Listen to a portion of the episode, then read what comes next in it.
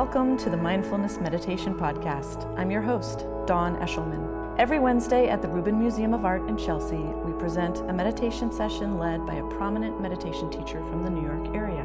This podcast is a recording of our weekly practice. If you would like to join us in person, please visit our website at rubinmuseum.org/meditation. We are proud to be partnering with Sharon Salzberg and teachers from the New York Insight Meditation Center. In the description for each episode, you will find information about the theme for that week's session, including an image of a related artwork chosen from the Rubin Museum's permanent collection. And now, please enjoy your practice.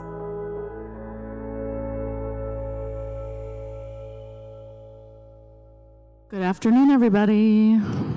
Welcome to the Rubin Museum of Art and to our weekly mindfulness meditation practice. My name is Dawn Eshelman. I'm happy to be here with you today. And this year at the Rubin Museum, we're having a year long conversation all about power the power within us, the power between us. And I think often when that word comes up, we imagine this connotation of power over someone, right? But we're kind of exploring this theme in all of its meanings, but really kind of trying to get at this sense of power with, this kind of sense that power can really be used to connect us all, or when we are connected, then we are powerful. And I think that compassion, which is our theme this month, is kind of at the heart of that and a, a way towards true power. So, we're talking about compassion and what that has to do with our practice as well. And our fabulous teacher, Sharon Salzberg, is back, and she will talk to us a little bit about that. But of course, we have an artwork from our collection up here that we will kind of look at through that lens of compassion. And this is the beautiful deity Tara. And uh, Tara is one of the most kind of beloved figures in um, Tibetan Buddhism in particular. And this one that we're looking at here, this tanka, is from central Tibet, 18th century, pigments on cloth. And Tara is also known as the female Buddha. And I know this is a little bit dim, but hopefully you got to take a look at some of the detail as, as you were coming in and getting settled. And of course, the best way to look at this is to actually go up into the galleries and see it yourself. And so if you'd like to do that, Jeremy will be meeting folks outside afterwards to bring you on a free gallery tour for just a couple of moments if you'd like to learn more and take a look at Tara in person. But I just want us to kind of look at, at the central figure here together, and you'll notice that Tara is seated in the position that we often see her seated in, and where she has one leg kind of crossed underneath her in a kind of meditation seat, and the other leg is kind of jutting out just a little bit. And they say that she's ready to jump out and help at any moment. She's there to help you. And she's also known as the protector of the great eight fears. And I think it's interesting that the way the language describes this is that she is protecting of the fears, not necessarily the dangers, but the the fear associated with the danger. And those eight great fears, they're so interesting. And I think we can think about them literally, but also metaphorically. Drowning, lions, fire, snakes, elephants, thieves, imprisonment, and gods. So, also just want to point out that her right hand is extended kind of on her knee there, but her palm is out, and that is the mudra of supreme generosity. And then her left hand is holding a stem of a lotus flower that blooms over her shoulder, of course, representing that symbolism of rising up from the muck and blossoming in that pure expression of enlightenment at the top of the water. And that those fingers that are holding the stem of the lotus right there at her heart are in the blessing mudra. So lots of compassion here from Tara. And she's she's often turned to in times of need. So, Sharon Salzberg is here with us to talk to us a little bit more about compassion. And she is, of course, the co founder of the Insight Meditation Society in Barre, Massachusetts, and such a beloved and renowned teacher and author of incredible, useful, really helpful, approachable books, which you can find uh, up in our shop and many other locations as well. And her most recent is Real Love. It's so nice to have her back here with us. Please welcome her. Sharon Salzberg.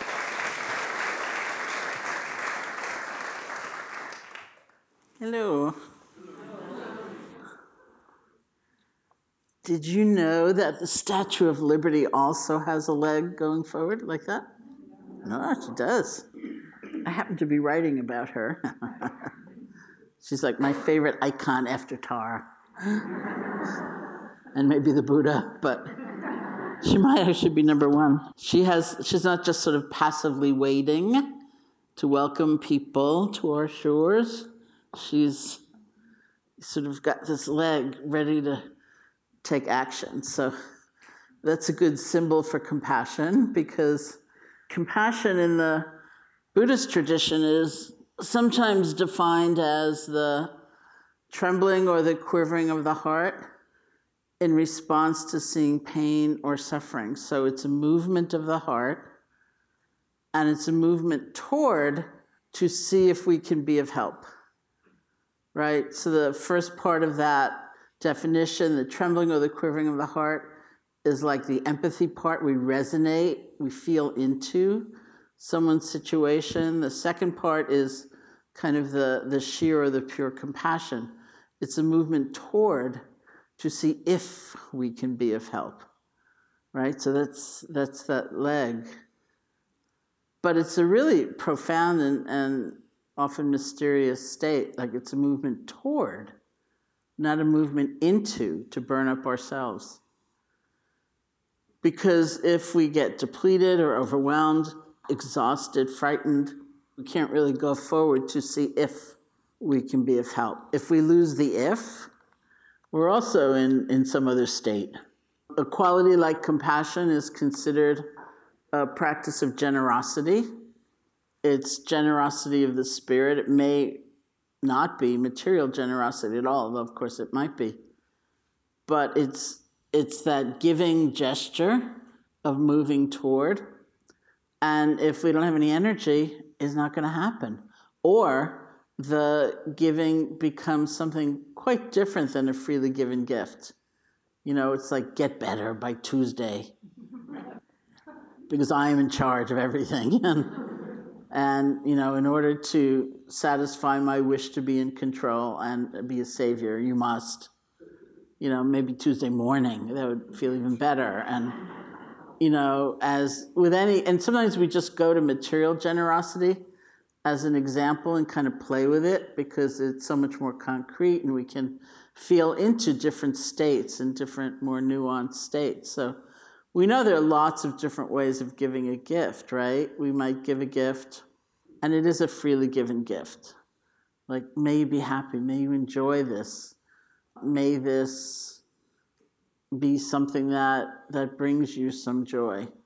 And there are lots of ways of giving a gift that have whole other agendas and expectations and kind of quiet or silent demands also attached, like, tell me it's the best book you've ever read. Um, or, you know, give me that in exchange. Or, uh, often a mistake we make with compassion is a sense of it being hierarchical. Like, I whose life is so together way over here. And it could never, ever change from being so perfectly together. And bestowing this kindness as a gift on you way down there. Because your life has fallen apart, which mine never ever could. Well, guess what? you know, the idea of compassion is not that, well, first of all, it's not that we we believe we all share the same measure of pain or suffering, because clearly we don't. But the sort of division is also untrue. You know, there's, there's a kind of equality in our vulnerability that we might have a lot in place, we have a lot intact, and we all know it's true. Life can change on a dime. It doesn't take much. You know, and so it's in reference to that kind of vulnerability which we all share. It's just the nature of life that compassion is much more of a kind of equal state. It's, it's an offering. In ideal sense, it's a freely given gift because that's how it's sustainable. Um, I said, I think last time I was here when I was talking mostly about self compassion, that I'm told that when you Google a word, it will Google itself will offer a lot of suggestions right away because it thinks that's what you're likely searching for, since so many people have searched for that very thing. So if you put in compassion, very quickly you get fatigue. you know, you get compassion fatigue um, because it's a very prevalent state. Interestingly enough, in research circles and in some Buddhist circles, um, like around the Dalai Lama, they prefer not to use the term compassion fatigue. They prefer to actually say empathy fatigue because there is a difference. Apparently, there's a different brain region between feeling empathy, that kind of resonance, and having the particular response that is compassion. And I do see it as something sequential because we know, you know, you might feel into someone's situation, and that in itself is not meant to be like an imposition, like I know exactly what you feel. But we kind of resonate like, oh, I was once in a situation where people were avoiding telling me the truth, and I I can recall the kind of loneliness or sense of alienation that I felt. And likely you feel something like that too in your situation, something like that. We actually feel it in our bodies, we resonate. But we might have that kind of resonance and then get frightened and we want to run away, or we are exhausted. You know, we just feel, I have nothing in me that's going to let me step forward. I'm just spent.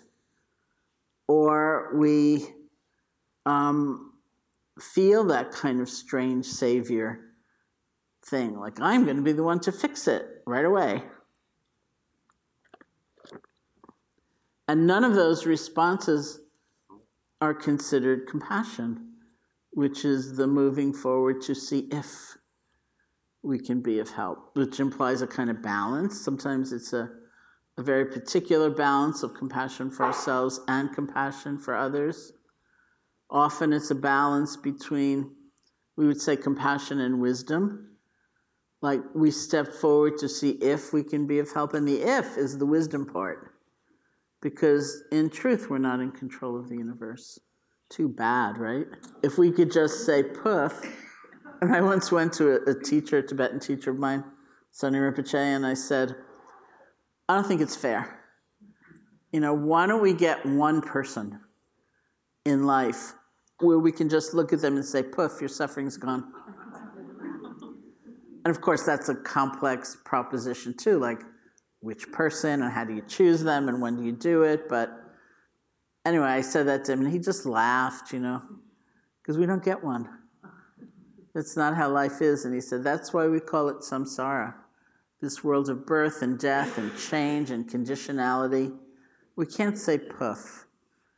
And we can't even, you know, sometimes we have a pretty big sense of what someone needs to do in order to be happier, and we can't make it happen. And it's not just because we're nosy or we're intrusive, it's like we're right, you know. But you can't make it so because we don't have that kind of control over others, which doesn't mean, interestingly enough, that we do nothing. I think if any of us were to look at the situations in our lives where we tended to pull back or withdraw, it's not from an excess of balance, you know. It's because there are those sneaky expectations, or we are so tired, or or something like that. We feel responsible for something we could never control. That's really why we give up.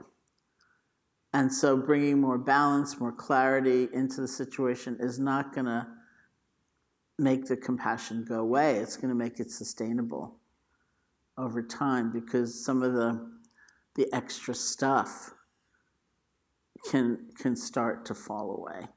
So we can move toward to see if we can be of help, and that's um, I think as good a definition of compassion as one can have. And maybe I'll just close by telling uh, my often told story about um, when the Dalai Lama came to visit the center I co founded, the Insight Meditation Society, because that, it was a long time ago, and it still remains in many ways my foundational experience and definition of compassion. Um, uh, it was 1979. We'd started the center in 1976, and we were very young. I was 23, I think, when we started the center. And um, we had heard that Bob Thurman, at the time, uh, before he became a professor of Buddhist studies at Columbia, was at Amherst College, which is up there in Massachusetts, pretty close to, to Barre, Mass, where the, the Insight Meditation Society is. So we heard that the Dalai Lama was coming to visit Amherst College. And so, in our naivete, we wrote a letter to the private office and we said, Well, we're a Buddhist center too. Maybe he wants to come visit us. And to our complete shock, we got a letter back saying, Okay, he'll come. So, the center is about two and a half miles outside of the town of Barre on this little street called Pleasant Street, uh, which we had a blockade with state troopers and we had state troopers patrolling the roof with guns, and it was this totally zooey scene. And um, just a little bit before he'd come, I'd been in a car accident and I had a broken bone my foot, and I was using crutches, which I was really a klutz with. So the day came when he was going to arrive, and I was standing in the back outside behind about 100 people waiting for him to come. And I kept thinking, oh, you know, I helped start this place. I should really be in the front. But if I were in the front, I'd probably fall on my face. That would really be terrible. So I better stay in the back. Oh, but I'm in the back. And then his car pulled up, and he just got out, and he somehow has a kind of radar for who in a crowd is suffering the most, and that was me. So he just like he got out of the car and he cut through a hundred people and he came up to me and he took my hands and he looked me in the eye and he said, What happened? and that was the moment I realized, oh, he couldn't make the injury not have happened. He couldn't make the my use of the crutches any more skillful or graceful, but that horrible corrosive feeling of being so in the back, so of no account, so unseen, so unacknowledged, it was gone. And that is really like my foundational sense of compassion. We try to apply wisdom and discernment and act in as skillful a way as we can, and we get different kinds of results and different timetables. But it's that movement to acknowledge, to be present with, that I think is really the bottom line. So, why don't we sit together? And if you like, we can just do that kind of foundational exercise of being aware of the breath. And at some point, I'm going to encourage a, a specific compassion reflection, okay? So you can just sit comfortably, let your attention settle on the feeling of the breath wherever it's most predominant for you nostrils, chest, or abdomen. And let your attention rest on those sensations.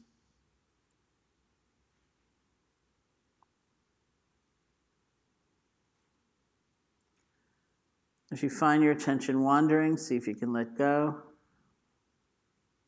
with some compassion for yourself and begin again.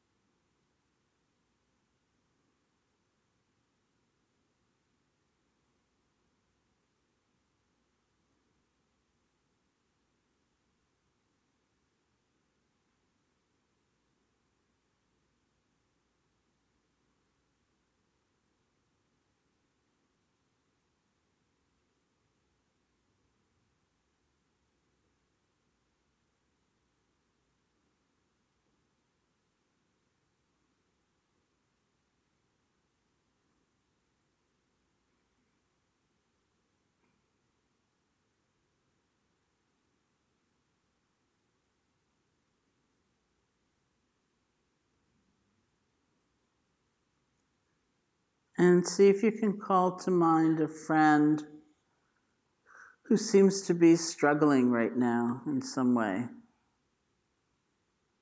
Just one. And perhaps get an image of them or say their name to yourself to get a feeling of their presence. See what it's like as you begin offering them phrases that express the heart space of compassion. Three or four phrases, things like, may you be happy, may you be peaceful, may you be free of suffering. The may you is in the sense of gift giving, you're offering. It's like a blessing. Just keep repeating the phrases over and over again. You don't have to try to force a certain emotion or uh, feeling. See if you can gather all your attention behind one phrase at a time. And then the next. And here too, when you find your attention wandering, it's all right. See if you can gently let go and come back to the phrases.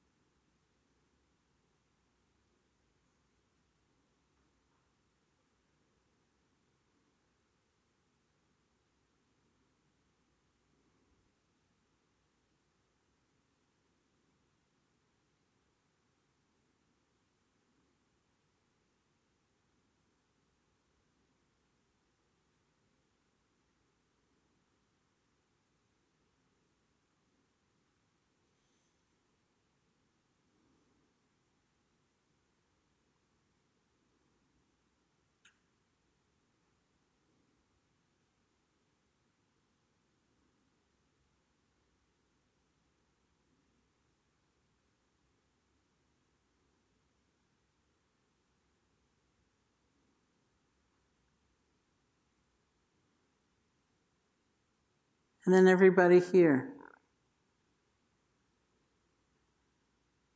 including yourself.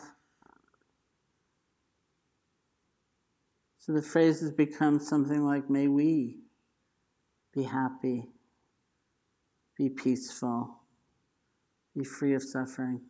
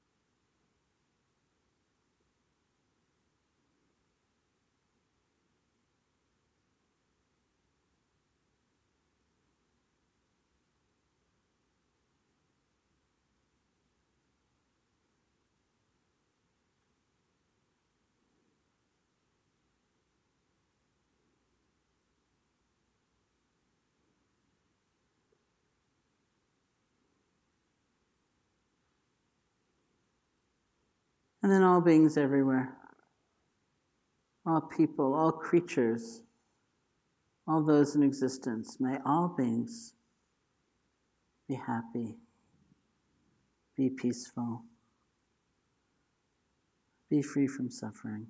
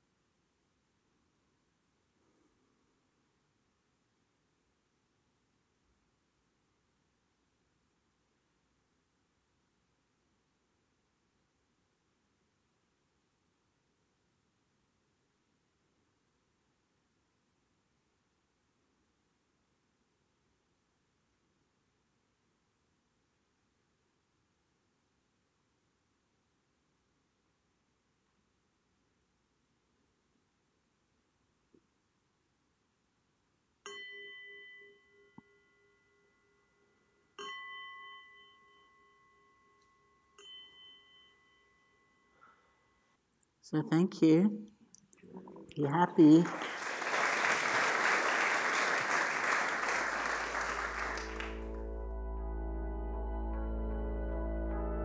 That concludes this week's practice.